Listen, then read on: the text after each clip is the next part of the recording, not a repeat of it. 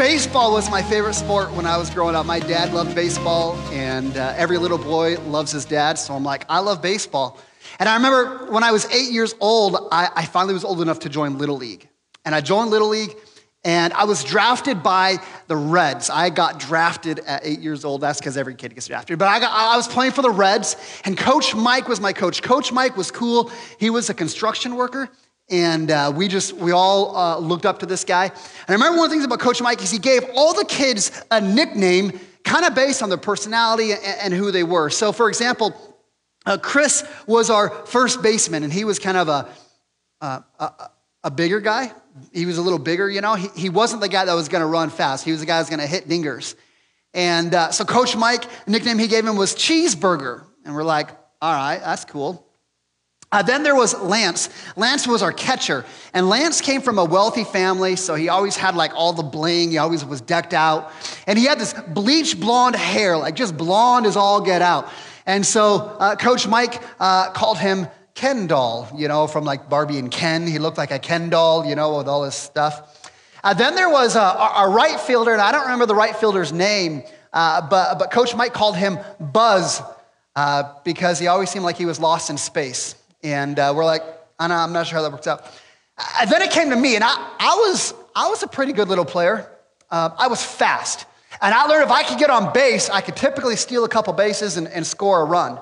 And so, you know, I was up there playing and I was like, man, how do I get on base more? And so what I did is, is you know, here's home plate. I would crowd the plate and see how close I could get to it. Man, and that I got I got hit like 16 times that season. Like they just hit me with the ball and I'd get on base and it was great.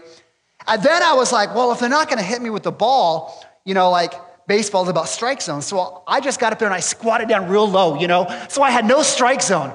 And so I would either get hit or, or walked. And, and I remember Coach, Coach Mike was like, Kevin, you've been on base more than anybody else simply because you keep getting hit and you walk. And uh, so I was like, you know, I'm ready for my, my, my nickname, right? I was expecting something great. I was expecting, you know, I was fast. I was like, call me Flash, you know? Call me speed racer. Call me dynamite. Coach Mike said, Kevin, you're fast and you're scrappy and you're surprising. So my nickname was Termite. Who wants a nickname of Termite? Praise God that I only played for the Reds for three years and that nickname did not continue for the rest of my life. But let me ask you this how many of you have that nickname? Related to your personality. You know, like you, you, you just have something about you, and people are like, I'm gonna call you this because you remind me of this, whatever it happens to be. Maybe, maybe for you, maybe you don't have that nickname, but how many of you have like something that happened in your past that, that nobody forgets. You will always be known for that one thing that happened in your. Anybody have one of those stories? Uh, there's a guy by the name of Rick Regal who was a college football player for, for Cal Berkeley in the 1920s. And he was a, he was a, he was a, good, he was a good football player. And in 1929, he led uh, Cal Berkeley into the Rose Bowl to uh, figure out who's going to be the best college football team in the nation. And uh, they get to this, this, this, Rose Bowl football game, and it's, it's one of those tight games, you know, like it's just tight, back and forth, uh, just, just a, a knockdown game. And the score's tied, and at a crucial point of the game, uh, Roy Regal is, is on defense, and a crucial point, the other team fumbles the ball, and Regal's like, This is it. I'm gonna, I'm gonna change this game. He, he scoops up that football and he starts running as fast as he can. And he's, he's showing his athleticism. He's dodging around players, he's breaking tackles. He runs that ball all the way down and finally gets tackled at the one yard line, three feet short of a touchdown. Now, what's surprising was he was actually tackled by one of his own teammates. Because in his excitement of scooping up that football and trying to win the game, he lost track of which end zone was his, and he was running towards the wrong end zone. He was going to score for the other team. And what's awesome is for the rest of his life, he wasn't known for anything else. He wasn't known for his remarkable athletic ability. He wasn't known for any other accomplishments. He was known forever as Roy Wrongway Riegels.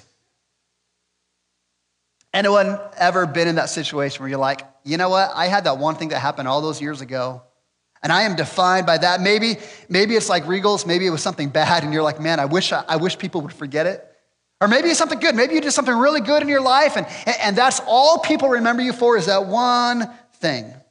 I'm the guy that did this, I'm the guy that did that. We're studying the book of Acts for the majority of this year and uh, looking at how uh, in the book of Acts, the early church, it wasn't just uh, an institution. It wasn't a place that you come and you hear a pastor preach and give some good jokes and, and you have these religious services and then you go home and you feel good. No, the early church was a movement that impacted and shaped everything around it. And our desire here at Restoration Church is how do we, God, how do we not become an institution? How do we become a movement that really impacts Yakima and the Northwest and our country and the world? How do we become that kind of movement? This morning, uh, Pastor Jake read for us out of Acts chapter 11. Acts chapter 11 is really a continuation of what happened in Acts chapter 8. And if you remember the story in Acts, uh, previous in Acts, you had Stephen, who was uh, a disciple of Christ. He was a, a follower of Jesus, and he um, rubbed the religious leaders wrong. And so the religious leaders murdered him, uh, and he was the first Christian martyr. And as a response of his murder, in Acts chapter 1, in Acts chapter 8, it says that the disciples were dispersed from Jerusalem into Judea and Samaria through the region. And some of those disciples that were dispersed there are found themselves in Antioch. And Acts chapter 11 is talking, continuing those stories of those Christians that had dispersed to Antioch. Now, a little bit about Antioch. Uh, Antioch was about 300 miles north of, of Jerusalem. It was a magnificent city.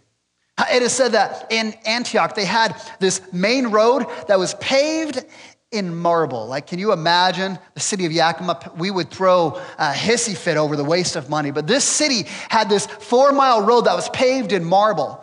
In fact, Antioch was the first, uh, the only uh, city in the world at that time that had streetlights that came on at night. Like this was a, a marvelous, magnificent city. In addition to that, this was also a city that literally worshiped sex. Outside of the city, there was a, a, a throne of Daphne, where sex was literally enthroned and worshiped through a priestess that was really uh, a religious prostitute. And so, Acts chapter 11 is telling about the disciples that dispersed to this region. And after 10 years, the people in this region in Antioch, they give these, the, the, these group of Christians, these disciples, a nickname. It says in, in Acts chapter 11, verse 26, in Antioch, the disciples were first called Christians. Now, what I think is interesting is, is again, when we understand a little bit about Antioch, you've got a, a city that is full of itself. It is full of itself. They've got uh, a culture full of wealth that worships sex. And this city this worldly city, they look at this group of disciples and they're like, huh, what should we call them? Should we call them religious freaks? Should we call them self righteous people? Should we call them hypocrites or judgmental jerks? No, the city of Antioch looks at these disciples and said, We're going to call them Christians. Now, that word Christian has become diluted in our day and age because we have this idea that, you know, we have cultural Christians. Well, you know, my, my family, you know, they're Christian, so I'm, my parents are Christian, so I'm, I'm Christian too. Well, you know, I was, I was born in church. I was born under this pew right here. So, of course, I've been in church all my whole life. That makes me a Christian. Well, I voted for this person, so I'm a Christian. I'm, a, I'm not Catholic, I'm not Muslim, I, I got to be Christian, right? The word Christian has become diluted in our day and age. There's a lot of people that would say, Well, I'm a Christian, but those people would have a hard time saying, I'm a disciple of Jesus, I'm a believer. They simply say, Well, yeah, if I'm choosing between Jesus and Satan, I'm, of course I'm choosing Jesus, so yeah, I'm one of them. But this word Christian is so much bigger than that. This word Christian is really a, combination of two words Christ, pointing to Christ, and I A N, Ian, in. I don't, know, I don't know how to say that. I asked Jake how to say it this week, and he's like, I don't know how you'd say it. So I A N is really a Latin suffix that means to belong to. So, literally, to be a Christian meant that you belonged to Christ. You belonged to Jesus. And what's remarkable is this isn't the disciples telling Antioch, hey, we're Christian. No, this is the people of Antioch who are secular, who have no interest in God, who are living their own life. They're looking at these disciples and they're saying, these people belong to Jesus. They belong to him. Now, the question is how could they know that? What was it about these disciples that would identify them as being people that belong to Jesus? Well, we've talked about this for a little bit. We've talked about how a Christian uh, simply means this. What Jesus said in, in Matthew chapter, uh, uh, chapter 22. He said to be a Christian is to love God and love people. I mean, that's what, place your faith in Him and to love God and love people. That's what it looks like. But those are general statements. In our text today, we're going to see what are some characteristics. Like if we're if we're really if we really belong to Jesus, what are some characteristics that help us define what it looks like to actually love God and love people? That's our message. Four characteristics of what it looks like to be a Christian. Number 1, Jesus will be the foundation of your life. Jesus will be the answer to all the problems in your life. It says in, in verse 19, it starts out and says, Those who were scattered because of the persecution that rose over Stephen, they traveled to Phoenicia and Cyprus and Antioch, and they're speaking the word of God to no one except for Jews. Now, this is one of the things that we've been talking about the last couple weeks about how there was some animosity and how uh, people thought, man, the message of God belongs to the Jewish people because we're God's chosen people. And God's been doing a lot of work to say, you guys are wrong. The gospel is for everybody. I came to die for the whole world so everybody could know uh, and have salvation. Verse 20, it says, But some of them, men of Cyprus and Cyrene, who coming to Antioch, they spoke to the Hellenists, also preaching the Lord Jesus. These people are like, we're not just going to preach to the, preach to the Jews, we're going to preach to all these other different types of people in this city. Now, again, you've got these disciples that are scattered into Antioch, which is a proud city. And what are the disciples saying the people need? They come into Antioch and they're like, man, Antioch is such a messed up city. Man, it's so wrong. It's, it's cultural. They worship sex. What is the solution that the disciples have for the city? Is it a political revolution? We need new politicians. Is it education reform? Oh, we need a better education system. The education system is failing. That's the solution to our problems. What is it that they're saying is a problem, is a solution? We need, we need, we, we need a financial overhaul. We need more money. We need to raise taxes so we have more money, or we need to cut spending. Oh, no, the, the, of course they're going to say, well, we need to be tolerant of all people. If we're tolerant, then this city will really be something. No, these disciples come into Antioch. They come in, and what is their message? It's Jesus. It's Jesus. It is Jesus again and again and again. They're saying, hey, Jesus' death, his burial, his resurrection, it so transformed these disciples that they could not help but share about Jesus again and again and again and again. This is what happens when, when the hand of God is present in your life. You can't help but have the word of God just naturally flow out of your mouth. These disciples, they can't help but talk about Jesus, can't help but point to Jesus, can't help to say, listen, Jesus is the answer. Makes me think, huh, what are the primary things that come out of our mouths? What do we talk the most about?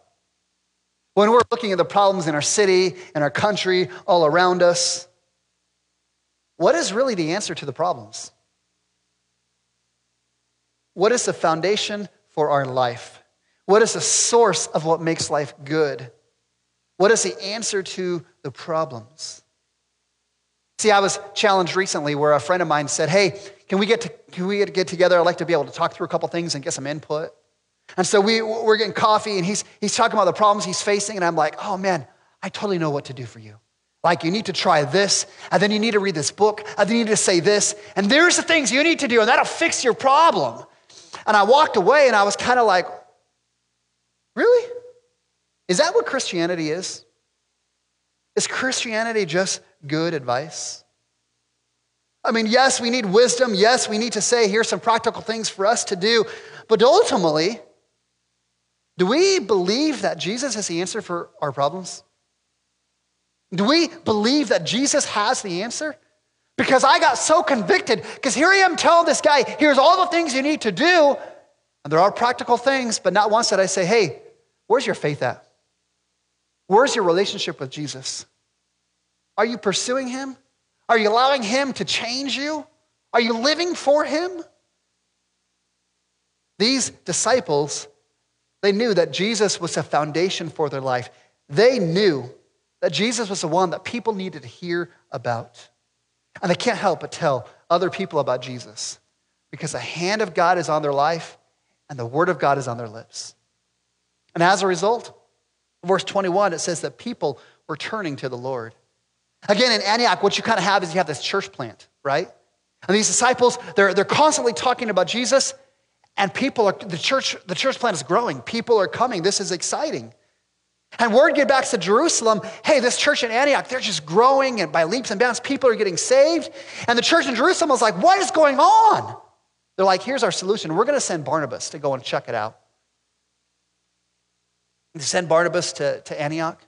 And here's what he finds, verse 23. It says, When Barnabas arrived, he saw the grace of God and was glad. In fact, that's our second characteristic of what it looks like to be a Christian, is that the grace of God is evident in our lives. Now, I would say this, the grace, grace is kind of a invisible quality, right? I mean, you can't necessarily see grace. It's not like a shirt you put on and say, Look, I've got grace on. That's not quite how it works. So, how do you see the grace of God in a person's life? Is it because they go to church? Is it because they look a certain way? Or how do you see the grace of God in a person's life? I'm glad you asked that question because I do have an answer. The Apostle Paul says in Galatians that if someone is walking with God, there's these things called the fruit of the Spirit love, joy, peace, patience, kindness, goodness, gentleness, meekness, self control. The Apostle Paul would say, This is what it looks like to see the grace of God in your life. Is the fruit of the Spirit are becoming increasingly present in your life. And Barnabas shows up and he's like, Man, I see the way these people interact with one another. I see, I see how they react when they're angry and annoyed. I see how they react in conflict. I see how they deal with problems. I see how they talk about one another. He says, Man, I see that through the Spirit. I see the grace of God present in their lives. See, the grace of God is more about character rather than external actions.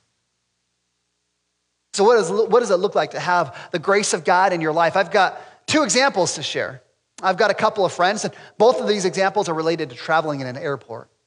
A number of years ago, I was on a, uh, uh, I was going to go on a mission trip with, um, with the church, and they asked me and another guy, "Hey, would you go scout out the mission trip? We want you, we'll send you in advance and kind of check it out." So we're we're checking it out, and we're coming back. We're flying back to, to Seattle, and we had a layover in Salt Lake City.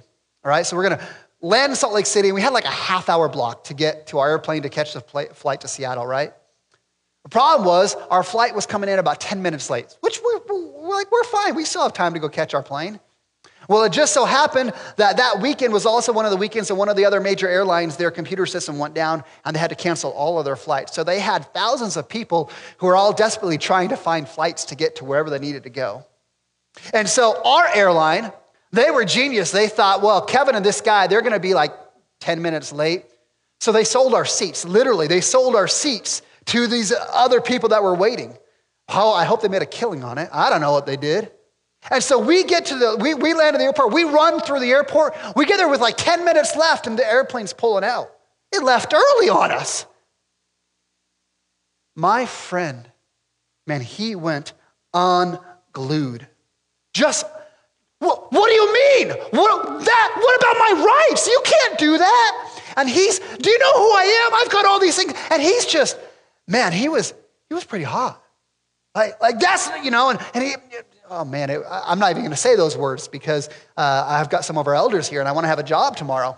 And I, it was just like, whoa, this is a guy I respect. He loves the Lord.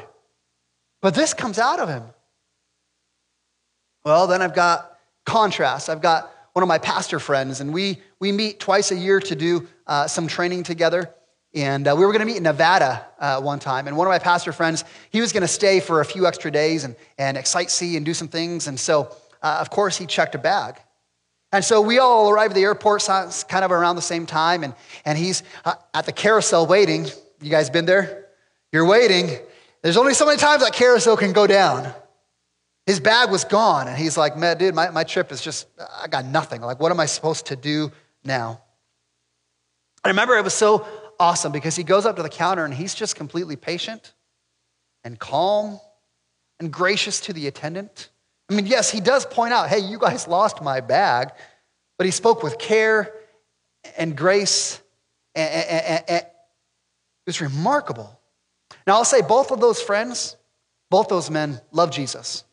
I admire both of those men. But one of them displayed the grace of God in their life, and the other one didn't. Let me ask you when you're in that situation that things are getting tense, is the grace of God evident in your life? Are the fruit of spirit, are the fruit of the spirit, are those characteristics that people see when things are getting rough and challenging? Love, patience, gentleness, meekness, self control? Are those things evident?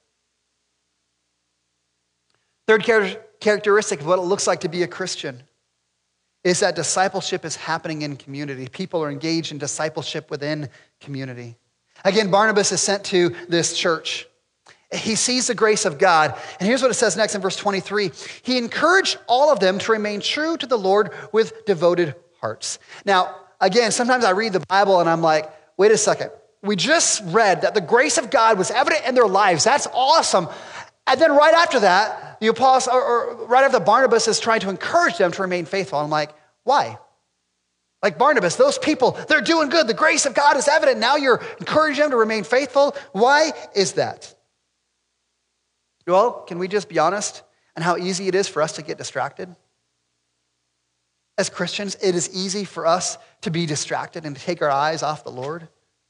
And when we're first become a Christian, like, man, everything's exciting, everything is awesome, but we have this sin nature that still resides somewhere deep within inside of us.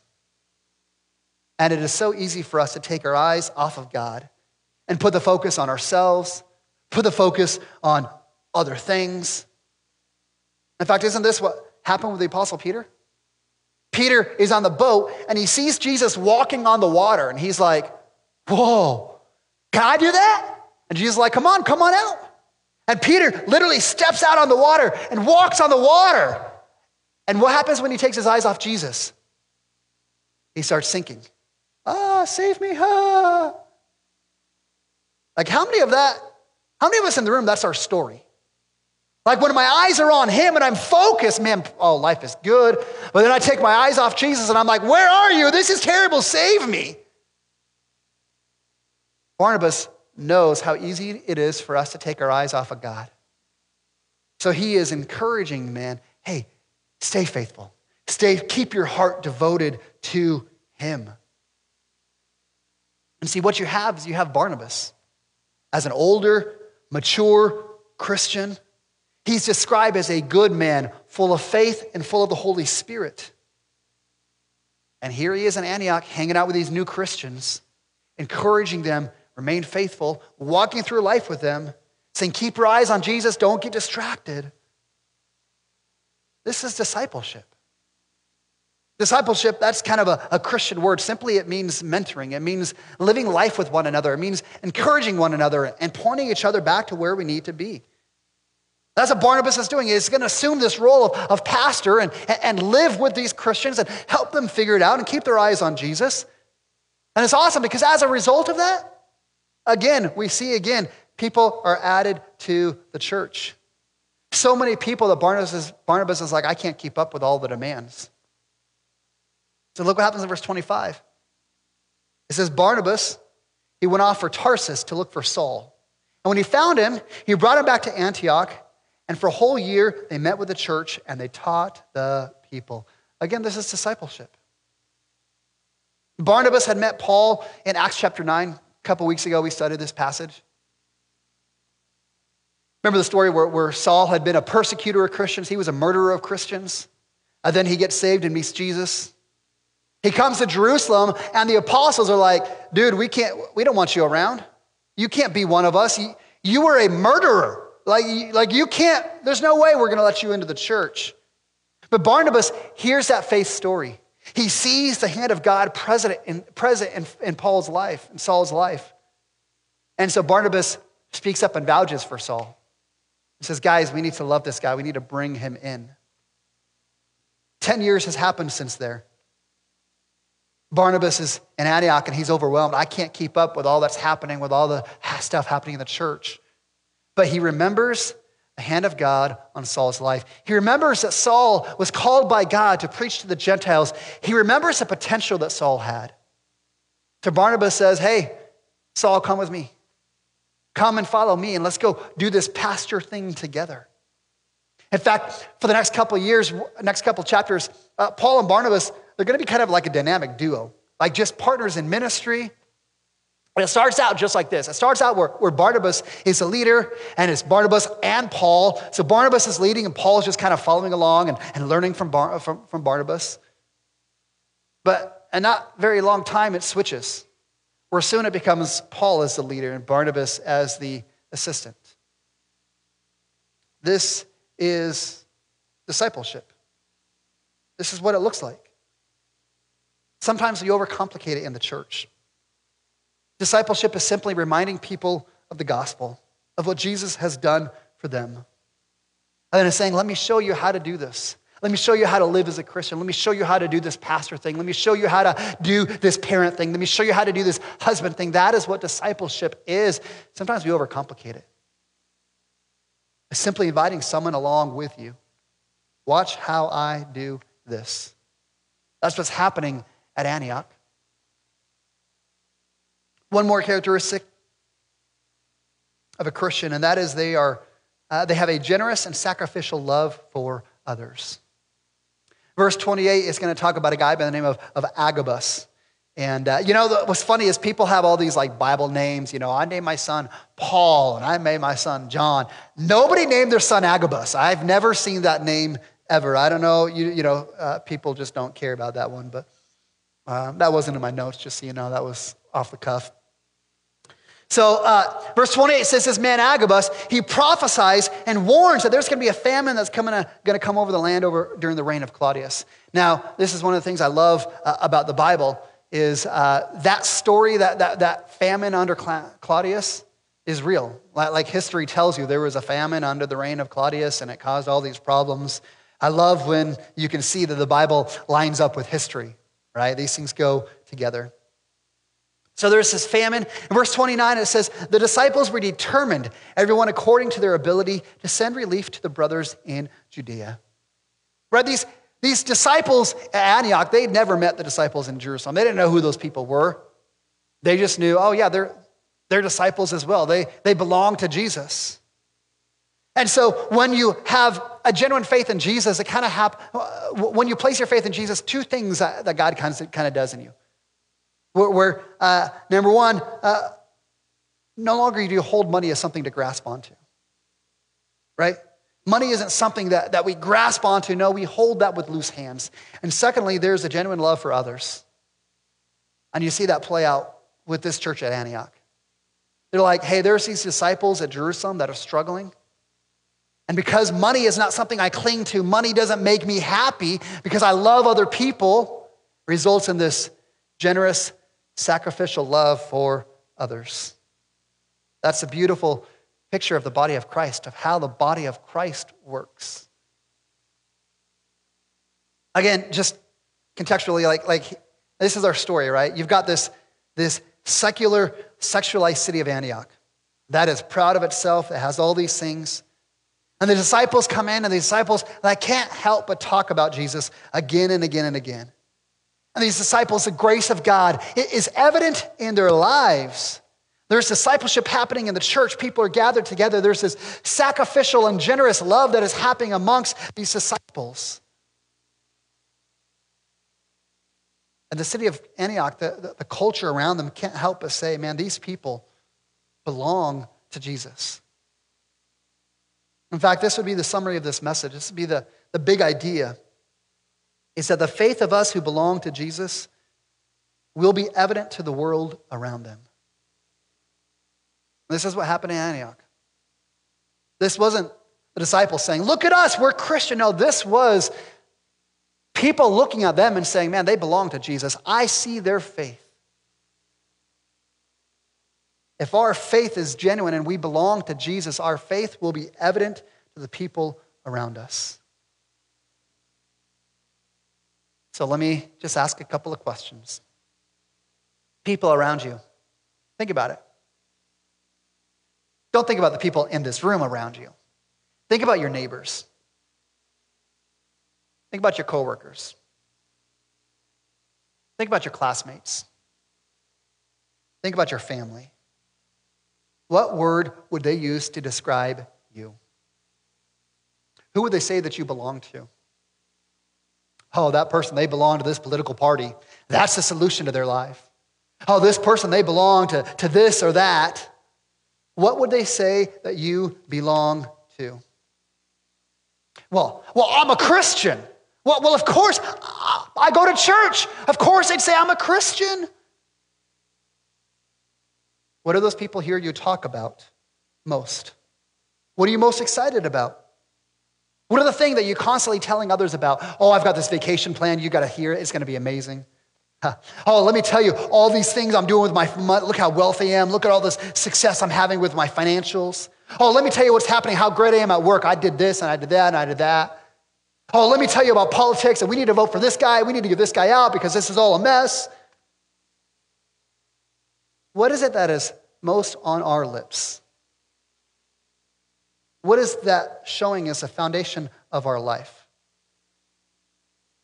I mean, if we're going to be honest, like, do we actually believe what Jesus has done for us by dying on the cross for us? Do we believe that's remarkable? Are we actually telling other people about that? Oh, oh, Pastor, no, I'm a Christian. They'd say I'm a Christian. Like, I, I grew up in church. Like, that's my pew. You'll still see the birth spot underneath it. Like, that's my, Pastor, I'm, I'm a Christian. Would the people around you say that they see the grace of God in your life? When someone sets you off, when they make you mad, when they cut you off on the road, how do you respond? Are you displaying love and joy and peace and patience and kindness and goodness and gentleness and meekness and self control? No, pastor, pastor, no, I'm a, I'm a Christian. Like people know I serve at church, I serve at that VBS with all the kids that run around, run ragged. Like, of course, pastor, I'm a, I'm a Christian. Do the people around you see that you are committed to growing with other Christians? And do you realize there are no Lone Ranger Christians? The Christian life is a life in community. Are you walking in life and allowing others to speak life into you, growing together? No, Pastor, I read my Bible.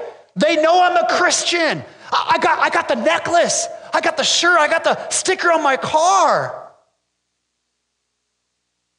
But do the people around you, do they see you use your resources to sacrificially love others? Or are your resources to make your life easier? Based on how you live your life, what would people say that you belong to? Do you belong to Jesus? Do you belong to the world? Do you belong to yourself? The story of Alexander the Great. Alexander the Great, he had conquered the known world when he was just 23 years old. Remarkable guy. Years later in his life, he learned that there was a man in his army that, that, that had his same name, that was named after him. But this guy had a reputation of being a coward. So one day, one day, Alexander, he calls this guy in and he says, Is it true that your name is Alexander? And is it true that you're named after me? And the guy's like, Yes, both of these are true. And Alexander, uh, Alexander's response was, Well, you either need to be brave or you need to change your name. Now, Praise God, God doesn't say that to us. You got to change. You can't be with me anymore. But God does call us to live a life, to live our faith in a way that others would see that we actually belong to Jesus.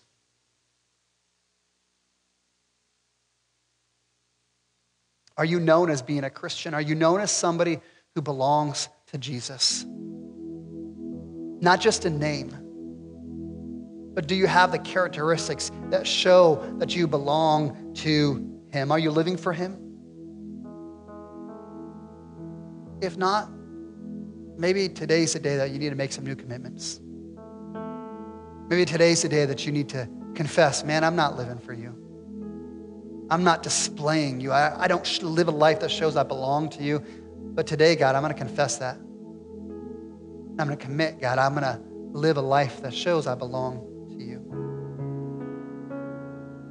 Maybe for you, it's, man, you, you recognize why Barnabas said, remain faithful to the Lord because you've been distracted. You were once on fire for the Lord, on fire for Him, but man, all, all these other things have your attention.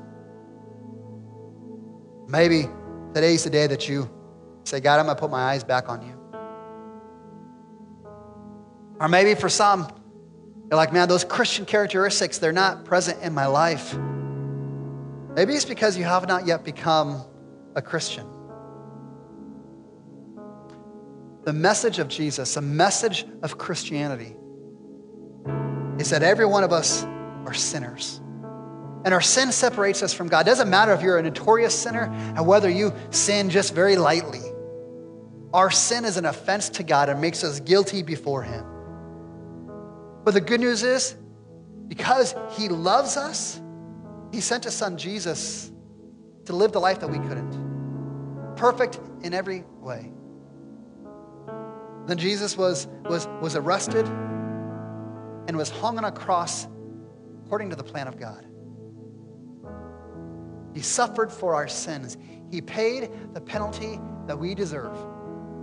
He died, he was buried, and he rose from the grave three days later, conquering sin and Satan, and the curse of death and hell. And John 1 tells us that all who believe, all who receive him, who believe in his name, that he has given them the right to become the children of God. Maybe for you today, maybe this is the day you to confess your need for Jesus, confess your sin, repent, and believe the love that God has given us in Jesus. That you could be transformed just like those Christians in Antioch were. Transformed where Jesus is the one who's changed your life. You know He's the one who can change.